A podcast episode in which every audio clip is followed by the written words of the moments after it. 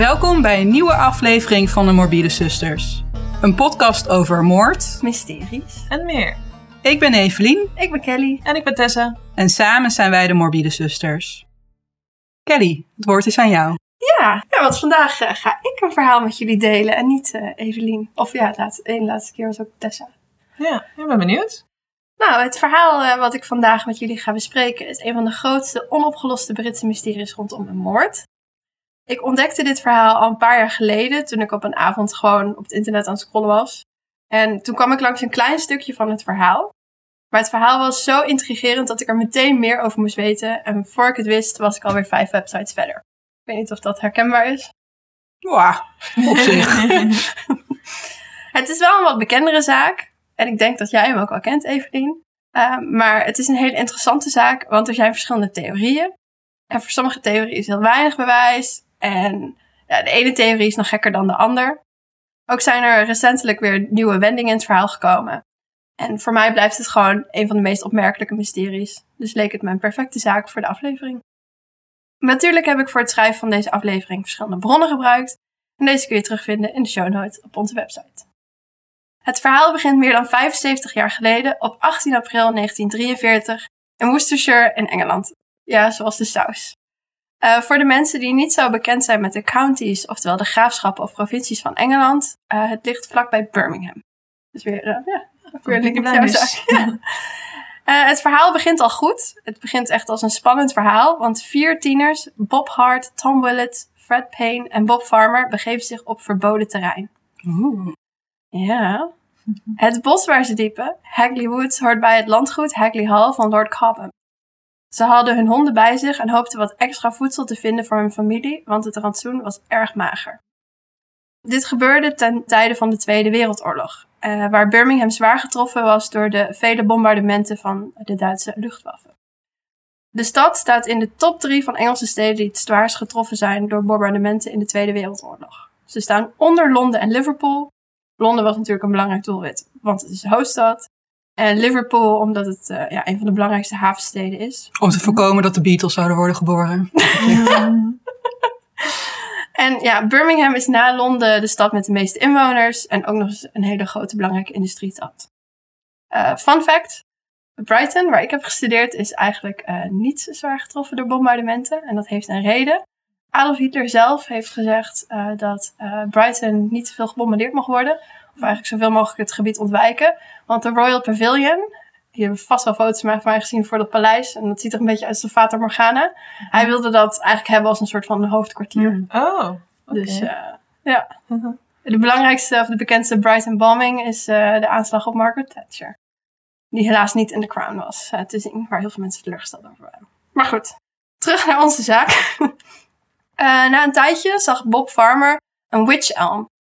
Uh, deze boom draagt in het Latijn de naam, en ik ga het sowieso verkeerd uitspreken, maar goed, Ulmus glabra. En vanwege het feit dat deze boom voorheen volop groeide in Schotland, heeft hij ook de bijnaam Scotselm. In het Nederlands noemen we dit een ruwe iep. De bijnaam witch elm komt vanwege het vreemde uiterlijk van de boom. Ik zal even, ik heb een foto. Is ook kronkelig of zo, of heb ik het verkeerd? Ja, is anders van. Oh, Oh, dat ja. inderdaad. Dit is de boom. Oh. Ook komt het woord witch, en soms ook met de spelling witch als in heks, want je schrijft het niet hetzelfde als heks, Mhm. um, uit het Oud-Engels en heeft het de betekenis buigzaam. Dus dat past Ah, ook weer als je Ah, kijkt ja. naar de boom die ik je liet zien, heeft hele dunne takken. In de hoop daar een vogelnest te vinden, klom Bob in de boom. Hij dacht wat gevonden te hebben toen hij iets wit zag, maar het was helaas geen ei in een vogelnest. Toen hij het eruit haalde, bleek het een schedel te zijn. Eerst dacht hij dat het om de schedel van een dier ging, maar toen hij een stukje rottende huid en haren zag, realiseerde hij zich dat het om de schedel van een mens ging. Ik zou echt spontaan die boom uitvallen. Als je, of was hij niet aan het klimmen? Ik heb nu in mijn vorm dat hij boven in die boom zit en dit schedel vindt. en dan zo. Ja, ik zou even kapot schrikken. Nou ja, hij was ook wel geschrokken. Uh, maar omdat de jongens zich op verboden terrein begaven en ze wilden niet in de problemen komen, stopten ze de schedel weer terug en spraken de jongens af dit geheim te houden. Echter voelde de jongste van de groep, Tom Willett, die voelde zich daar erg ongemakkelijk bij. En hij vertelde thuis aan zijn ouders wat ze hadden ontdekt. Zijn ouders schakelden natuurlijk de politie in. Toch wel. Ja. Gebeurt ook niet altijd. Nou ja, wat zou jij doen als je kind thuis komt? Nou, ik heb een schedel gevonden in een boom. In welke boom? Die in mijn tuin of die... Die in de tuin graag laten zitten. Ja. Of die... Toen de politie arriveerde, ontdekten ze dat er niet alleen een schedel, maar bijna een heel lichaam in de stam van de boom verborgen zat. Haar hand ontbrak, maar die botten werden net als blauwe schoenen en een trouwring van bladgoud rondom de boom gevonden. Patholoog James Webster van het West Midlands Forensic Science Laboratory heeft het skelet gereconstrueerd. Wat een catchy naam. Ja, nogal. Er komen nog veel meer catchy namen in. Ik bedoel, niet alleen Worcester zit hierin, maar nog veel meer leuke Engelse plaatsnamen. Misschien is dat ook een van de redenen dat ik deze zaak zo leuk vond. Maak je wel echt een taalnerd. maar goed. Ehm, op de botten heeft hij geen sporen van geweld kunnen ontdekken. Wel kon hij zien dat de vrouw tijdens haar leven een kind had gebaard. Omdat ze een stuk stof diep in haar mond vonden, werd haar dood toegeschreven aan verstikking. Ook kon hij zich niet voorstellen dat iemand vrijwillig in de smalle ruimte van de stam van de boom was geklommen. Ja, het klinkt niet inderdaad iets als wat zonder geweld gedaan zou kunnen zijn. Het is wel apart dat je dan niet iets van een struggling vindt. Ja, ze konden natuurlijk dat, ja, op de, de botten, het lichaam Ja, zat er al best wel een tijdje in. kneuzing of zo. Ja.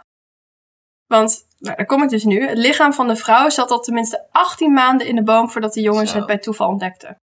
Dus ja, dan is er ook niet zoveel meer van over om, Ja. om dingen op te ontdekken. Ehm, dat plaatste de moord ongeveer in oktober 1941. Zijn conclusie was dat het lichaam vlak na de moord, toen het nog warm was, in de boom is geplaatst. Op 24 april 1943 verscheen in de Hartlepool Northern Daily een beschrijving van het slachtoffer en er is een pamflet gemaakt met een simpele schets die in verschillende kranten heeft gestaan. Daaruit kunnen we halen dat het slachtoffer ongeveer tussen de 25 en 40 jaar oud was. De meeste bronnen schatten haar rond de 35. De vrouw was ongeveer 1,52 meter lang en had lichtbruin haar. Ze droeg een blauw en mosterdgeel gestreept wollen vest, een lichtblauwe riem, een mosterdgele rok met een persikleurige onderrok van tafzijde en blauwe schoenen in maat 38. Wat specifiek allemaal. Ja. Van, van stukjes stof nog of zo gevonden. Ja. Draadjes. Ja, op zich, eh, sommige kwaliteiten kleding blijven best wel lang eh, bestaan, zeg maar. Mhm. Zoals ik eerder al noemde, werd er een trouwring gevonden, maar deze was dus van bladgoud. En dus ook weer van slechte of goedkope kwaliteit. En men had het vermoeden dat de ring nep was. Opvallend feit is dat de voortanden van haar onderkaak als opmerkelijk onregelmatig worden beschreven. Dat is ook iets. Dat is ook is opmerkelijk onregelmatig. Het staat ook echt op, de, op, de, op dat pamflet wat ik net benoemde. Ik zal het wel even laten zien. Voor toen als je iemand wil beledigen, ja, het is echt een Opmerkelijk onregelmatig gebit. noticeable, i- noticeable irregularity from teeth Oh. lower jaw. Oh, mooi pamfletje. Ik even op de show notes zetten. Ja. Dat zal ik zeker doen. Dit was trouwens ook de schedel die ze hebben gevonden. Oh ja. ja, dat kun je inderdaad niet eh, in vergissen. Dat dat, of dat een van een mens is of niet. inderdaad. Precies. Door de oorlog waren er veel mensen als vermist opgegeven, maar geen van hen kwam overeen met de vrouw die in de boom was gevonden. Helaas kwam het gebit niet overeen met gebitgegevens uit het land. Het is de meeste van jullie vast bekend dat als de identiteit van een persoon onbekend is, deze dan vaak de naam John of Jane Doe krijgt. Dat is niet het geval bij deze zaak. Ondanks dat haar, haar identiteit nog onbekend is, heeft de vrouw een andere naam. In het jaar 1944 kwam er een nieuwe twist in het verhaal. Op een muur van een leeg gebouw aan Upper Dean Street in Birmingham stond de merkwaardige tekst Who put Bella down the witch elm, Hagley Wood?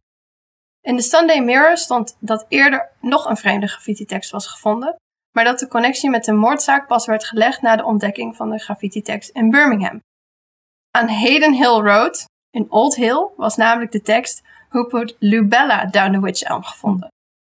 Beide teksten waren geschreven in witte blokletters. Dit brengt ons op de vraag: wie is Bella? Niemand uit het gebied kende een Bella die vermist was en geen enkele aanwijzing leverde iets op. Dus ondanks dat de graffiti-tekst de indruk wekte dat iemand misschien meer wist van deze zaak, kwam de politie weer op een doodspoor terecht. Ook de identiteit van de persoon die deze tekst heeft achtergelaten is nooit achterhaald. Dus tot de dag van vandaag niet. Grappig detail, volgens een krant The Evening Dispatch van 30 maart 1944 zit de tekst te hoog op de muur en kan het niet gedaan zijn door jonge jongens. Politie is geneigd te zien als het werk van iemand die vroeg in de ochtend de stad inkomt met landbouwproducten. Ik vond het erg specifiek, maar ook hier kon ik niet meer over vinden. Maar wat was dit als jonge jongens? Want puberjongens die schieten op een gegeven moment omhoog en zijn vaak langer dan ouders. Ja, dit is wat er in de krant stond. Ik vond het ook vreemd. Ik denk dat ze dan gewoon echt jonge jongens Ja, eh, van 12 jaar of zo. Maar het kan natuurlijk ook gewoon een 18-jarige zijn geweest die dat... eh, Ja, 15. ja. Of ze Precies. hebben iets mee waar ze op staan. Of... Ik wou zeggen, Ja. ladders bestonden toen ook al. Ja. Maar ik vond het gewoon heel grappig dat ze dat dus heel specifiek zo benoemen. Landbouwproducten. Ja, Of, dat ik denk, dit klinkt ook als iemand die meer weet. Ja. Maar goed, The plot thickens. precies. De tekst, of varianten op deze tekst, verschijnen sporadisch ook op andere plaatsen. Zo vond men op de Witchbury Obelisk in Hagley, dichtbij waar de schedel is gevonden, in de jaren 70 de tekst Who put Bella in the witch cell? Maar deze is geen onderdeel van de originele zaak, omdat het ja, te ver ervan afstaat. Mhm. Ondanks dat de politie vele aanwijzingen heeft gevolgd en sporen heeft onderzocht, konden ze de identiteit van de vrouw niet achterhalen. Het leek wel alsof de vrouw nergens vandaan kwam en door niemand gemist werd. De zaak kreeg daarom de volgende stempel: Murder by some person or persons unknown. Dat is ook niet echt heel bevredigend. ja, daar kan je superveel mee. Zoals ik dus in het begin al zei, zijn er verschillende theorieën over wie deze vrouw is en hoe ze in de boom terecht is gekomen. De ene theorie is nog merkwaardiger dan de ander. En daarom ben ik aan het einde zeker benieuwd welke theorie jullie geloven of hopen dat waar is. Ik denk dat ik het al weet. Wat dan? Die vier boom. jongens. Oh, Wat? de vier jongens. Jij zegt de boom. De boom, ja. Als in Dit Harry Potter, in de beukbeeld. Bijvoorbeeld. eh, Bekend journalist en historicus Donald McCormick schreef in 1968 verschillende krantenartikelen voor de Birmingham Daily Post, waarin hij uitgebreid ingaat op verschillende theorieën over wie deze vrouw zou zijn en wat er met haar is gebeurd. Een van deze theorieën is dat ze een prostituee was die met de auto naar het bos is meegenomen en daar vervolgens werd vermoord. Volgens McCormick vond de politie het waarschijnlijker dat ze op de vlucht was van de bombardementen. Veel mensen probeerden Birmingham te ontvluchten tijdens de Duitse luchtaanvallen en het was bekend dat Hagleywood een toevluchtsoord was. Het is gevlucht en verstopt in de boom. En toen dacht de boom. Ik heb Hier jou. blijf je. Ja. In 1949 was de zaak opnieuw geopend omdat bekend werd dat er in de tijd van de moord gypsies in het gebied verbleven. Men vermoedde dat de vrouw misschien een gypsy was, maar dat idee werd ook alweer snel verworpen door de politie vanwege de kleding van de vrouw. De eerste grotere theorie die ik met jullie wil bespreken heeft te maken met hekserij. Oeh. Oeh. Hagleywood Dus het was toch de boom. Ja. Ja, toch een beukwilg. Het is gewoon fout, het is geen Michel. Maar was het een boom die altijd al een boom was? Of een Hey. persoon die een boom wordt met volle maan? Nou, er, er komen leuke theorieën aan. Dus eh Nou, ik ben benieuwd.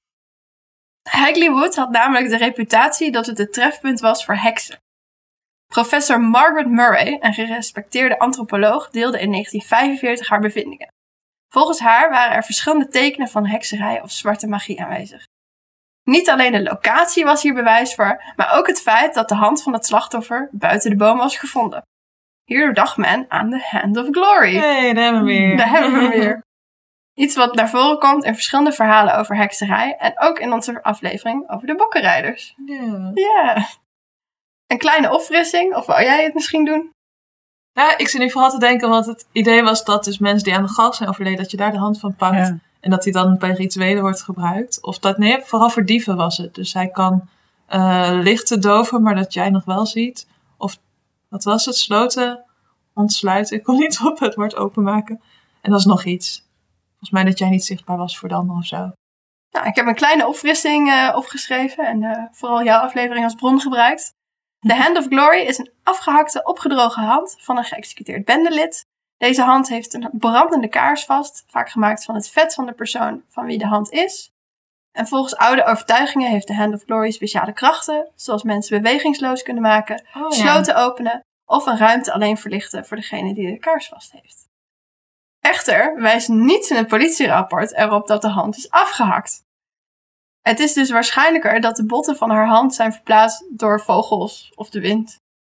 Je zou dan zeggen dat die hand er ook niet nog zou liggen.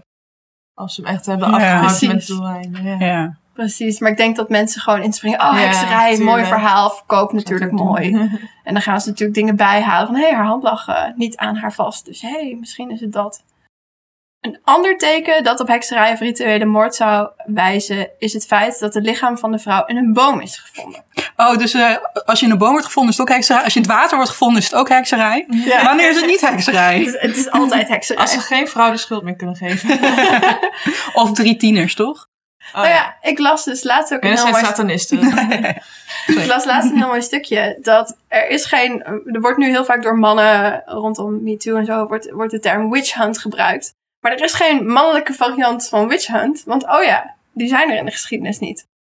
Ja. En dat was wel toen het opmerkelijk bij die bokkenrijders, omdat daar dus ook heel veel mensen werden veroordeeld zonder echt goed proces en met martelen en zo. Dat dat dus een van de weinige voorbeelden was waar je een soort witchhunt had, maar dan op vooral mannen. Ja. Maar inderdaad, dat was echt de uitzondering. Ja, maar het heeft geen andere naam Nee, gekregen. Nee. nee.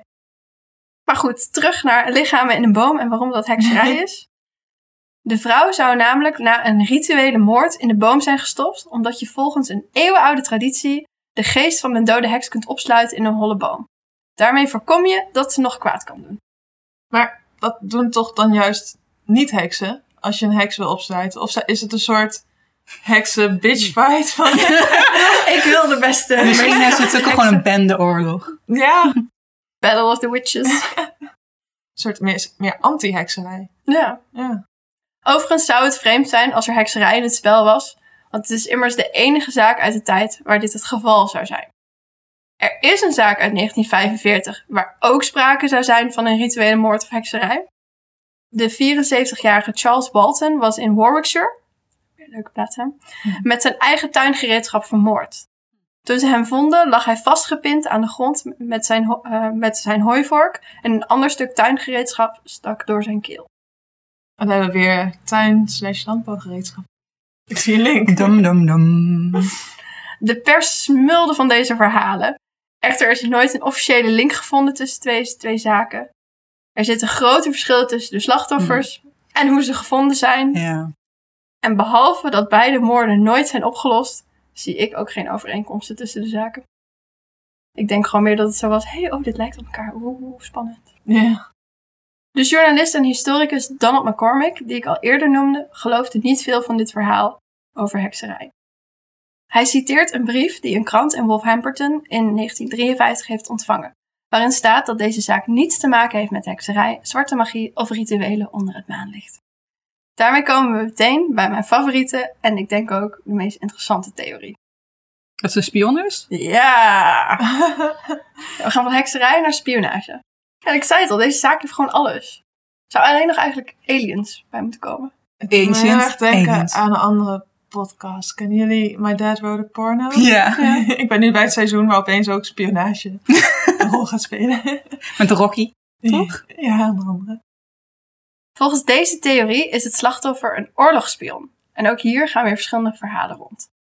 Er waren natuurlijk spionnen actief tijdens de oorlog. Al is er jammer genoeg voor geen enkel van deze theorieën genoeg bewijs en zijn ze soms wat vaag. Maar het hele idee achter spionage is toch ook dat er geen bewijs is? Precies. Dus op, op zich, op zich Is dat is niet het ook heel wel vreemd? logisch. Ja. Ja. Ja, Sommige van deze verhalen werden aangewakkerd door mensen die contact hebben gezocht met de politie of de pers. In 1953 zocht een vrouw contact met de pers met informatie rond de zaak. De vrouw is alleen bekend onder het pseudoniem Anna en ze had de Wolverhampton Express and Star een brief gestuurd waarin ze liet weten meer te weten over deze zaak. Foto's van de originele brief zijn online te vinden, maar die zijn zelfs voor mij als docent slecht leesbaar. Gelukkig is de inhoud van de brief meerdere keren gepubliceerd, dus is de inhoud makkelijk te achterhalen. In haar brief vertelt ze dat de enige persoon die de zaak kan oplossen buiten jurisdictie valt. Pam, pam, pam. Spionage. Ja. Ehm, dit is de brief die ik eerder noem- noemde, waarin staat dat de zaak niets te maken heeft met hekserij, zwarte magie of rituelen onder het maanlicht. De enige aanwijzingen die ze kon geven waren dat de persoon die verantwoordelijk is voor de misdaad krankzinnig was en is overleden in 1942. Verder vertelt ze dat het slachtoffer een Nederlandse vrouw is die in 1941 illegaal naar Engeland is gekomen. Journalist Wilfred Byford Jones schreef toen de tijd onder een pseudoniem voor de krant en heeft een verslag geschreven van een ontmoeting met de mysterieuze Anna. De vraag is natuurlijk hoeveel er waar is van dit verhaal, want journalisten verdraaien soms de waarheid een beetje om een verhaal te maken dat verkoopt. Er zijn geen politieverslagen te vinden, dus ik denk ook dat dit spoor weer op niets uitkomt. Hij is ook de enige die MI5 in verband brengt met deze zaak. Sommige mensen quoten dat weer, maar er is verder geen enkel bewijs of informatie over te vinden. Waarom is dit dan jouw favoriete theorie? Vind je hem het meest waarschijnlijk? Of kom je daar nog? Het is gewoon, ik vind het gewoon leuk, spionage. Ja, nee, Het precies. wordt lekker gewoon eh, sensationeel. Bijvoorbeeld de theorie van hekserij, die Kennen we ondertussen wel. Ja, en ja, we hadden het er net al over. Die, die voelen allemaal heel onwaarschijnlijk. Er zijn allemaal dingen bijgehaald die waarschijnlijk er niks mee te maken hebben. Er is nog een theorie waar iets meer bewijs voor is. En ook hier weer is een Nederlandse vrouw. Toevallig van hetzelfde jaar dat Anna contact zocht met de pers.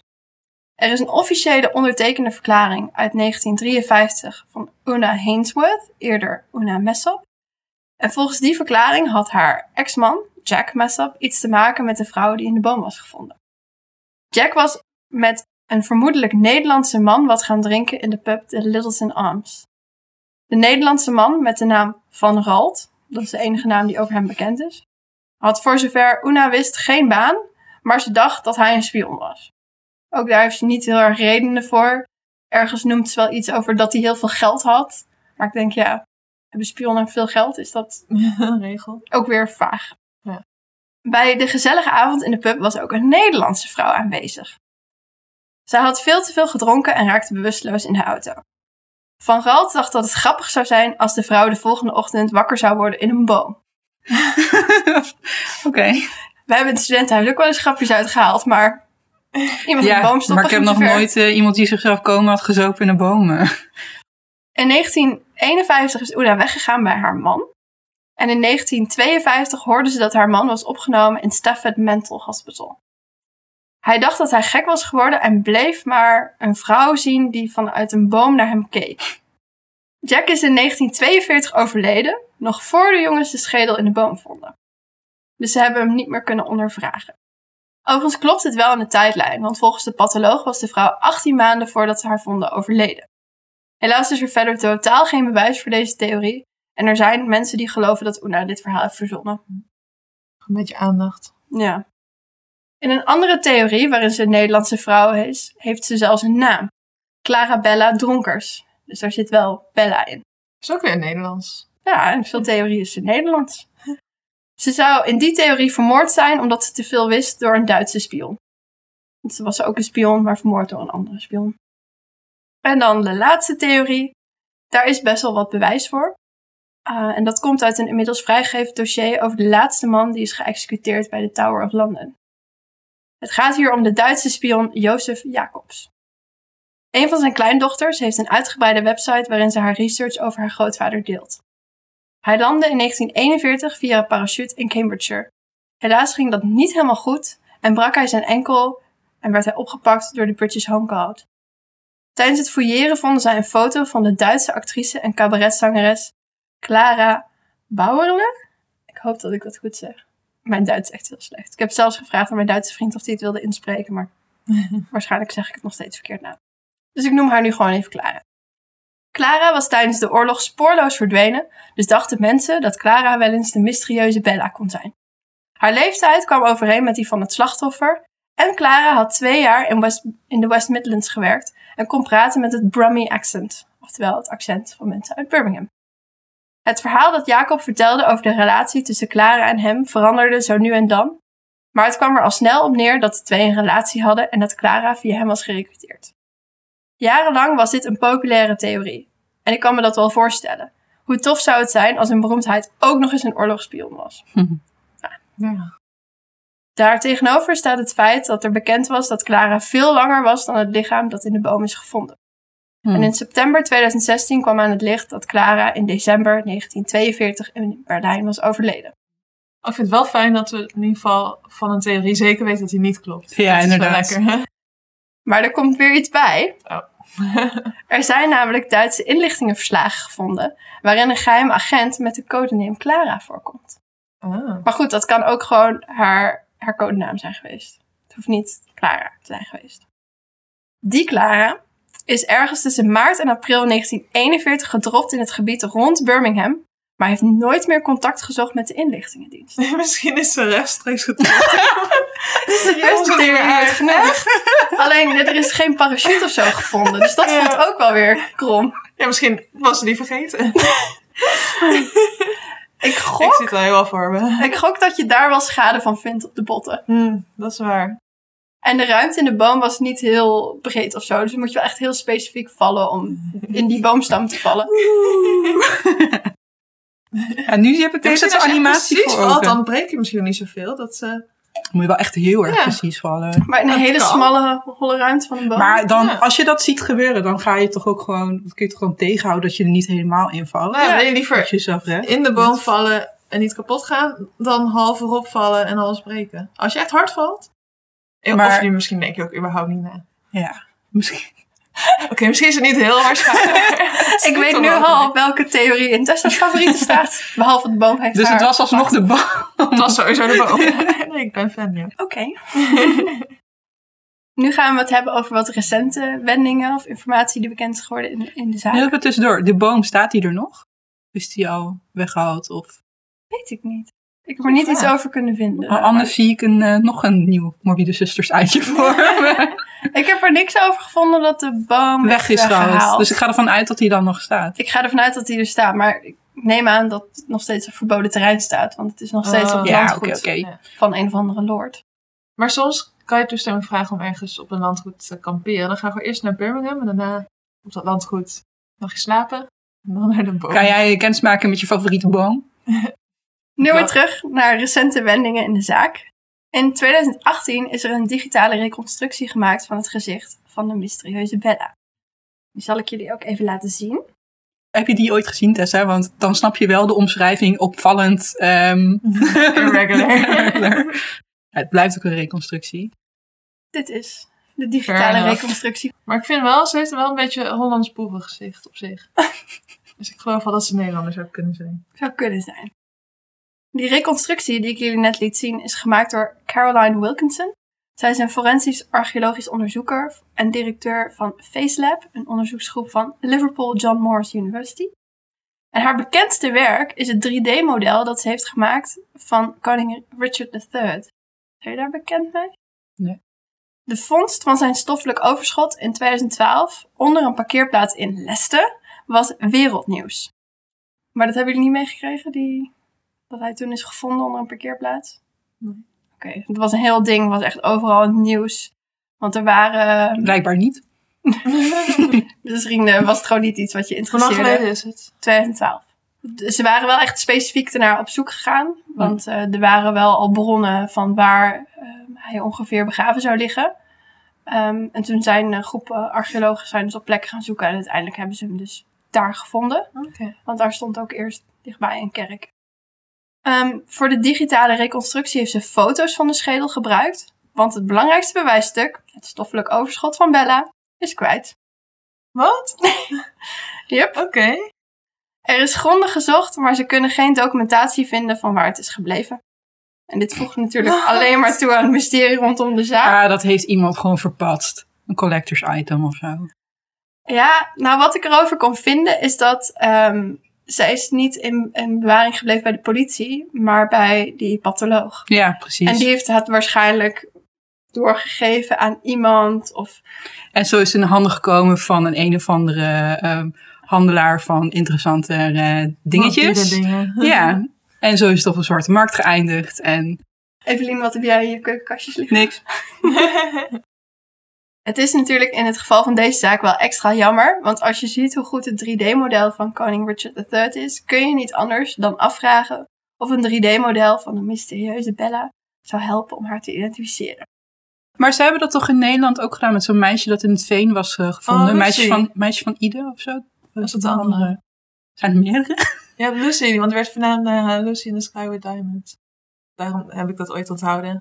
Maar die was ook in het veen gevonden. Ja, in Nederland. Of was is dat... in- Nee, dat is, ik ben in, dat is een andere. Dat is een van de eerste mensachtigen die ze hebben gevonden, volgens mij. Ik weet het niet meer. Ah. Maar een meisje van Ide was ook super, super oud. Maar daar konden ze ook een reconstructie van maken toen op basis van wat ze van haar hadden gevonden. Dat vind ik best interessant. Ik vind het Ja. heel interessant hoe ze dat doen. Ja. Want bij sommige dingen denk ik dan... Kijk, sommige dingen kun je aan de structuur van de botten kun je zien hoe iemand eruit heeft gezien. Maar sommige dingen zul je ook echt moeten gokken. Ja. Ja. Zoals wat voor een, of die paars was of veren had. Of is dat met dinosaurussen? Nee, dat is met mijn moeder. Kijk, van Bella hadden ze wel haar gevonden aan haar schedel. Ja. Dus daar konden ze natuurlijk wel raden wat voor kleur haar haar was. Maar als je bijvoorbeeld, als, als het heel oud is en er ligt natuurlijk niks meer, dan vraag ik me echt af, hoe ga je dan raden wat voor kleur de haren of de ogen Ja, ik gok dat ze dan echt super veel versies moeten maken. En dan op basis daarvan maar kijken wat dan meest waarschijnlijk is. Precies. Of wat dan ook. Wat is, oh, wat een werk. Wel interessant, maar wat Heel een werk. interessant. Ja, en ik vind ook die echt van Koning Richard is zo goed gelukt dat je ook eigenlijk denkt van ja, Ja, zou het helpen? Want Ja. ik vind die foto vind ik nog een beetje dat ik denk, hmm, een beetje vaag. Maar helaas heeft ook de foto niet voor meer antwoorden gezorgd en blijft de identiteit van Bella een raadsel. Hmm. Onbevredigend. Onbevredigend, ja. De iconische graffiti-tekst Who Put Bella in the Witch Elm, die al sinds de jaren 70 in de, op de Witchbury Obelisk in Hagley staat, die zeg maar die dichtbij de plek waar ze haar schedel hebben gevonden, die is nooit verwijderd. Overigens hoort die niet bij de zaak, maar die hebben ze gewoon daar gelaten, omdat het hoort nu gewoon een beetje bij hun geschiedenis. Nou ja. Ja, En het toerisme, denk, dingetje, denk ik. ja, het is echt een mini dorpje. Ik weet zeker dat mensen daarheen komen voor die, voor die tekst, een fotootje maken. Hé, hey, ik ben hier geweest. Die hebben ze dus nooit verwijderd. Maar in november 2020 kwam het nieuws naar buiten dat de tekst was beklad. En dan, en dan kom je ook weer op dat punt wat ook met Banksy was. Want een van zijn eh graffiti-werk is ook beklad. Van ja, moet je daar nou wel of niet plastic ding voor doen? Want dat voelt ook weer een beetje... Ja, graffiti is graffiti. Daar kan je gewoon overheen tekenen als je wil. Dat is het idee van graffiti, toch? Ja. Nu staat er dus hers put Bella in the witch cell. En men Hoe? vermoedt dat hers. Als in H-E-R-S. Ja. Oké. En Men vermoedt dat het een lokale graffiti artist is die onder die naam bekend staat. Die dus een kleine aanpassing heeft gemaakt. Dat vind ik dan weer een beetje een soort ego-aanpassing. Dat je een Ja? beetje naamsbekendheid wil op een hele goedkope manier. Ja, want de mensen in de omgeving vinden het heel erg jammer, want Ja. het is voor Ja. hun echt gewoon iconisch. Ik vind het niet eh, cool. Ja, sowieso is het toch zonde als je dan over het werk van iemand anders heen gaat. Kijk, ik heb echt lelijke graffiti gezien in mijn leven. Als je daar wat overheen maakt, prima. Maar dit is iconisch. Ja, want grappig genoeg heeft het niks met de originele zaak te maken en het is toch iconisch. En dan vind ik het gewoon jammer dat je dat verpest. Tuurlijk, als iets er maar een dag staat, kun je er prima overheen kladderen. Daarom moet je ook niet iets ervoor doen. Maar dit Ik is, denk dat, dat is dat bij. Banksy was dat hij zei, ja, het is...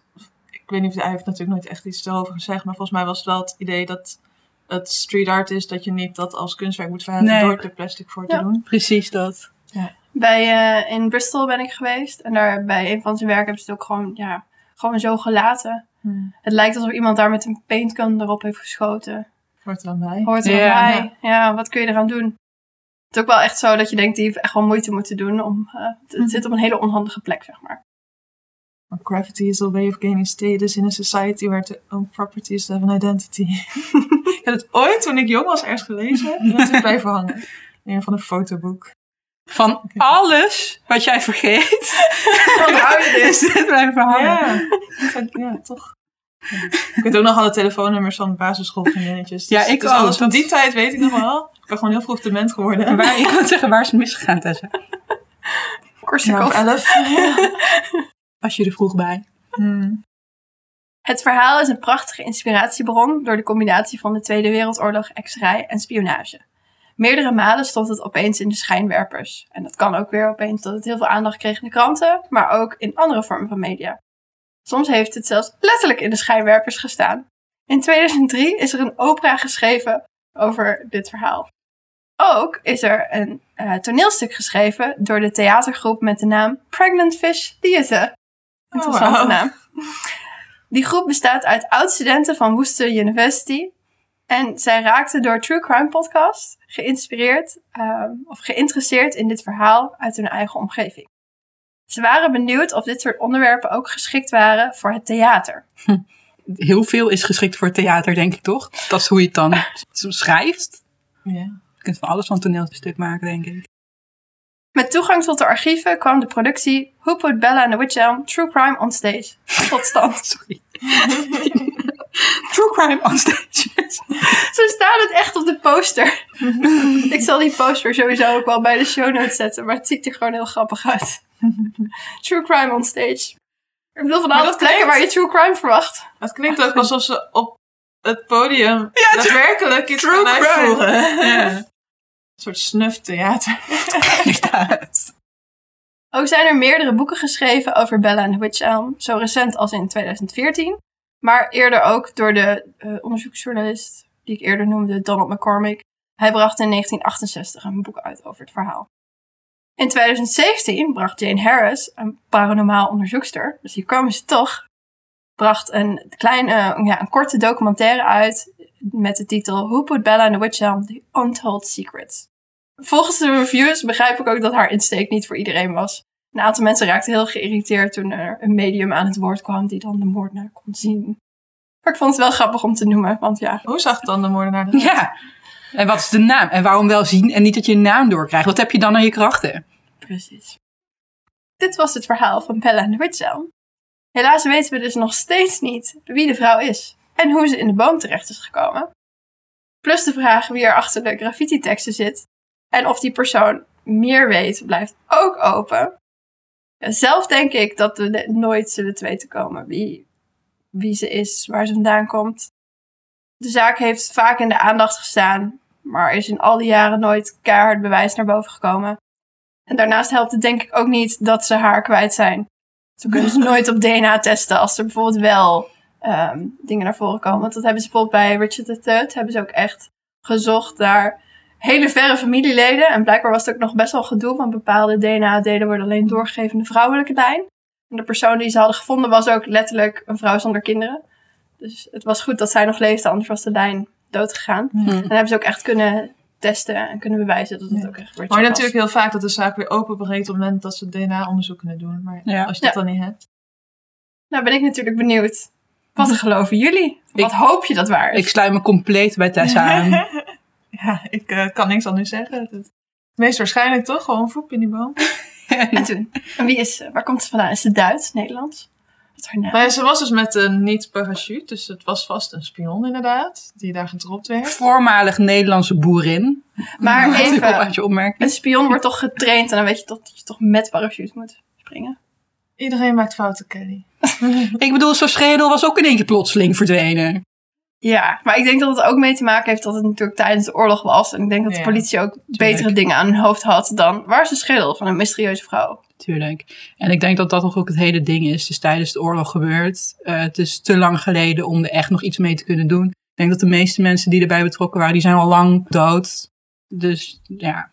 Die Ik, gaan niet- ergens vind ik het nog steeds waarschijnlijk dat ze gewoon is vermoord en daarin is gestopt. Ja. Maar wie ze dan was, geen idee. Of het inderdaad een spion was die eh, te veel wist. Of gewoon iemand. Dat kan ook. Ik denk niet trouwens dat ze een sekswerker was. Want dat is echt ontzettend veel eh, nadenken en zo over het verstoppen van een sekswerker. Terwijl in de meeste true crime zaken, als sekswerkers worden vermoord, worden ze echt als een stuk vuil weggegooid en niet echt heel erg verstopt of zo. Precies. Er zijn ook, ja, er zijn natuurlijk op het internet miljoenen theorieën. Er zijn ook mensen die, die dan zeggen van, ja, misschien was het de vader van het kind. Ja, want er is wel het feit dat ze een kind ter wereld heeft gebracht. Ja.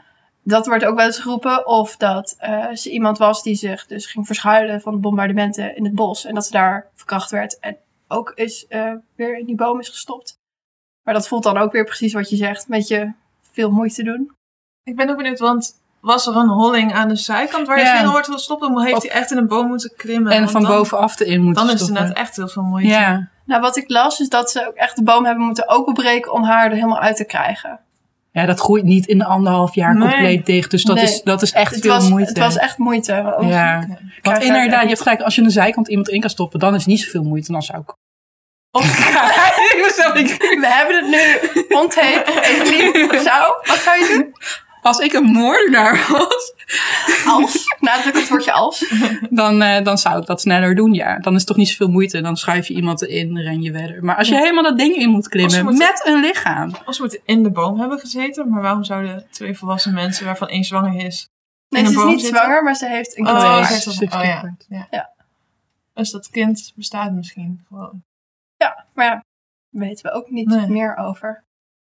Ja, ik blijf Geen hopen dat ze een spion is. Want dat voelt voor mij ook het meest logisch. Omdat dan is het logisch dat er geen bewijs voor is. Ja, en, dat, en ook eh, dat er heel veel moeite wordt gedaan. Hm. En ik denk de ook. andere- En ook de tijd, hè? Tijdens de oorlog. Precies, en dat Ja. ook, weet je, het zijn van die kleine details. Dat ze ook het vermoeden hadden dat die trouwring nep was. Ja, om te faken dat ze. Dat is dus een, Maar als je een spion zou doodmaken, dan... Je weet toch wel, als dit, dit lijk wordt gevonden, dat het superveel aandacht Ja, krijgt. dat Dat wil je dan toch ook weer niet? Ik zou misschien juist iemand op een zo inconspicuous mogelijk, wat is dat in het Nederlands? Gewoon een manier, op een reg- dat reguliere manier. een reguliere, Ja, ja. alledaagse manier dumpen. Nee, maar dat het juist niet opvalt. Of dat je kan Ja. denken, oh, dat is vast gewoon een sekswerker. Of, Misschien hoopte de moordenaar ook dat ze niet gevonden werd. Ik bedoel, wie kijkt er nou ook in die boom? En als zij meteen gevonden kan worden, dan heb je natuurlijk wel dat ze makkelijker onderzoek kunnen doen. Dat is waar. Precies. Dus dit- hiermee verleng- eh, vertraag je het eh, proces. Dat Hmm. het, eh, En in principe Ja. was het best goed geluk, want ze is pas 18 maanden later gevonden. En ook alleen maar omdat vier jochies gingen trespassen, toch? Ja. Naar een gebied waar ze niet mochten. En dan toevallig een vogelnestje. Wat sneu voor die, voor die kinderen trouwens. Hey, oh shit. Nee, It's not a bird. Maar degene van wie dat landgoed was, daar is nooit eh, iets opvallends mee geweest. Nee. Dat, dat is het, ja, voor mij het interessante aan deze zaak. Er komt, elke keer komt er weer een verhaal, een theorie. En uiteindelijk is er weer geen bewijs voor. En dat je ook denkt, ja, Ja. het is heel onbevredigend. Maar het blijft ieder geval een mysterie. Precies. En ook al die toevoegingen, weet je wel. Was het hekserij? Was het spionage? Graffiti? Het, het, het heeft gewoon alles. Ja. Het enige wat ontbreekt zijn aliens. In ieder geval zijn er dus genoeg theorieën over wie de mysterieuze Bella in de Witch Elm is. Wij zijn natuurlijk heel benieuwd welke theorie jullie geloven. En laat dat ons ook vooral weten. Luister je naar ons en vind je ons tof? Geef ons dan een 5 sterren rating in de podcast app waarin je luistert. Of nog beter, laat een review achter. Help je ons heel erg mee en sowieso help je ons natuurlijk ook door ons aan te bevelen aan anderen.